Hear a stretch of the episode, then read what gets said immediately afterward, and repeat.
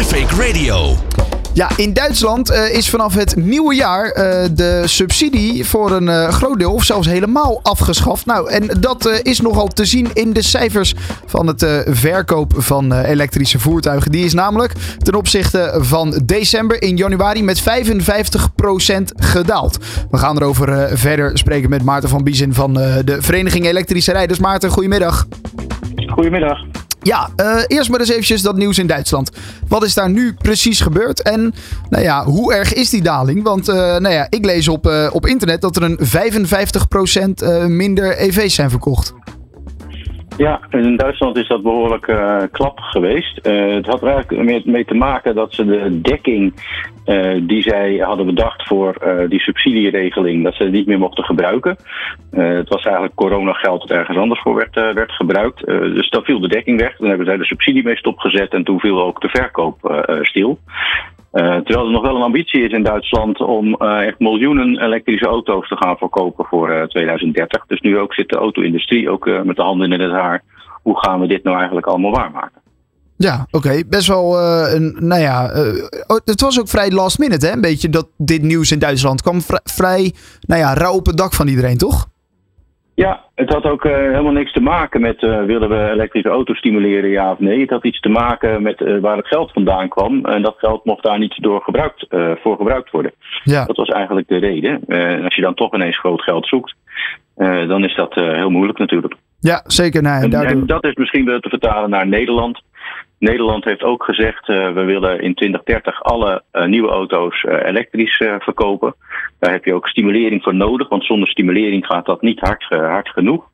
Um, daar moesten ook pakketten de, qua stimulering worden gemaakt voor de periode na 2025, want tot dan loopt die stimulering. Um, en daar was het de conclusie van het ministerie van nou, dit zijn de maatregelen die we kunnen nemen. Maar de dekking die we erbij zoeken, daar hebben we geen overeenstemming voor. Dus het gaat ook continu daar ook over hoe dek je die, uh, die maatregelen. Ja, want dit is inderdaad het nieuws in Duitsland. Nou, ik kan me heel goed voorstellen als we in Nederland ook zeggen: we stoppen met die subsidies. Uh, nou ja, dat er dan ook uh, een stuk minder mensen gaan denken: nou, zo'n elektrische auto, dat is iets voor mij. die subsidie is toch nog wel een stimulans, ook in Nederland, denk ik, toch?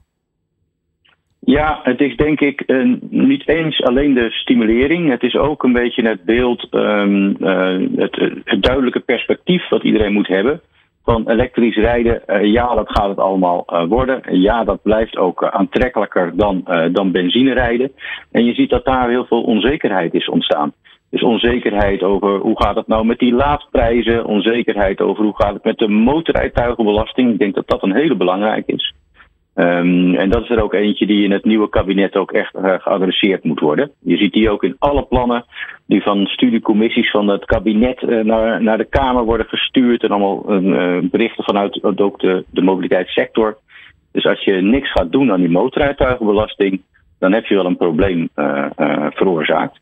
En ik denk dat we die onzekerheid moeten wegnemen. Ja, ja, dat is inderdaad een belangrijke. Uh, in Nederland wordt al een beetje uh, nou ja, langzaam uh, gesleuteld aan dat subsidiepotje.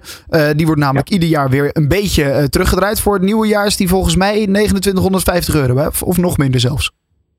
Nou ja, hij is eigenlijk, dat is op zich ook wel bijzonder. Um, vorig jaar is die pot van subsidie voor nieuwe auto's niet opgegaan. Ja. En de staatssecretaris heeft toen gezegd, hij blijft op dezelfde hoogte dus hij wordt niet verlaagd in dit jaar. Dus die aankoopsubsidie die is uh, uh, 2550 euro voor een nieuwe elektrische auto. En voor een gebruikte elektrische auto is die 2000 euro. En daarnaast is de auto nog vrijgesteld in de motorrijtuigenbelasting, wat toch ook wel een behoorlijke klapgeld is. En als je hem zakelijk wil gebruiken, dan heb je nog steeds een bijtellingsvoordeel van 16% bijtelling betaal je over tot een bedrag van 30.000 euro. Dus heb je een uh, minder bijtelling over, over je auto te betalen. Ja, dus bij de Nederlandse uh, regering en overheid op dit moment is in ieder geval uh, zeker nog het draagvlak om die subsidiepotjes nou ja, aan te blijven vullen. om te zorgen dat we nou ja, het blijven stimuleren om elektrisch te rijden. Ja, dat is voor de, dit jaar is dat ook geregeld, maar na volgend jaar zie je het echt afgebouwd worden. Dan gaat ook de elektrische auto ineens wel motorrijtuigenbelasting betalen. Ja. Uh, je krijgt dan nog 75% korting volgend jaar. Maar in na 2025 lijkt het er nu op dat die uh, motorrijtuigenbelasting gelijk komt te liggen uh, aan die van een, van een brandstofauto. En dat zou dan betekenen omdat het gewicht van een elektrische auto hoger is dan van een gemiddelde brandstofauto, of een vergelijkbare brandstofauto moet ik zeggen, dat dan de motorrijtuigenbelasting ongeveer 60% hoger is van een elektrische auto dan voor een brandstofauto.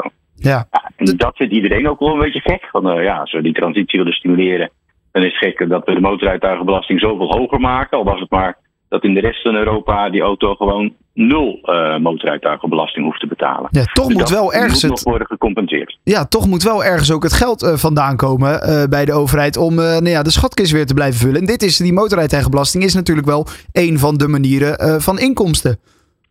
Ja, maar dan is het misschien ook wel aardig om te zien dat alleen al in eh, 2024 wordt er eh, ruim 400 miljoen extra opgehaald aan motorrijtuigenbelasting. Dus meer dan, eh, eh, dan vorig jaar. Eh, en dat gaat ook voorlopig nog door, omdat die motorrijtuigenbelasting en die inkomsten en die auto's worden steeds zwaarder. Ja. Die lopen gewoon op. Dus op zich eh, is het niet zozeer dat de, de inkomsten van het Rijk minder worden.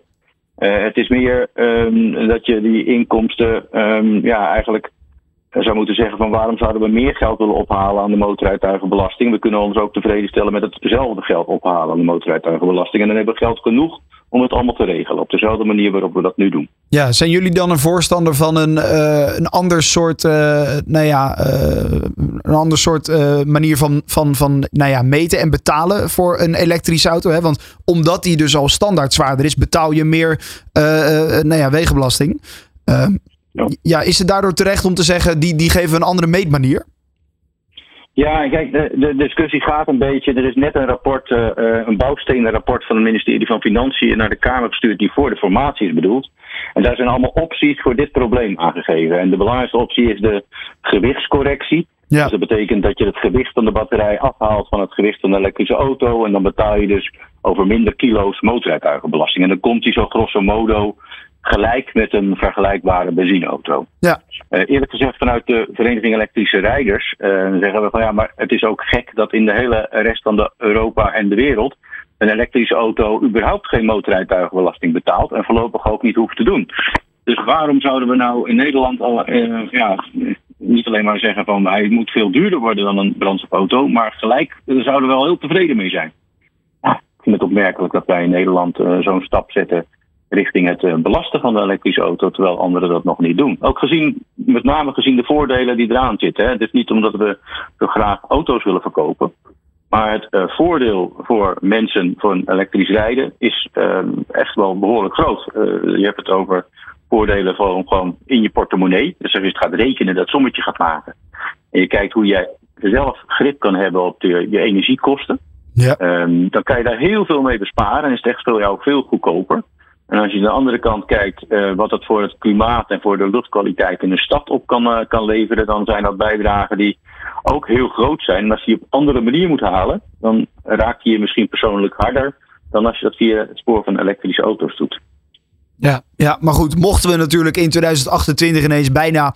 nou ja, zo hard zal het nog niet gaan. Want ook dan, eh, pas vanaf 2030, willen we eh, alleen nog maar elektrische auto's verkopen. Maar goed, ergens komt natuurlijk een omslagpunt dat er zoveel elektrische auto's rijden. Dat, dat dat geld natuurlijk op een of andere manier wel daarvan moet binnenkomen. Ik kan me voorstellen als overheid dat je zegt we willen daar langzaam stapjes in maken. Misschien gaan ze wel wat te hard door inderdaad gelijk nou ja, de, de elektrische auto gelijk te stellen aan de benzineauto. Ja, ik, misschien eh, eh, is het ook goed om wat geruststelling eh, hierin te brengen hoor. Het is helemaal niet zo dat iedereen morgen of overmorgen of over een paar jaar een elektrische auto moet kopen. Eerlijk gezegd denk ik dat als we het heel erg goed zouden doen, dat dan eh, 20, 25 procent van de auto's in 2030 elektrisch zijn. Dus het merendeel Ja. is nog steeds een brandstofauto. En als je nu denkt, ja, ik, ik heb er nog helemaal geen trek in en ik zie het niet zitten, ja, dan hoef je dat ook nog helemaal niet te doen.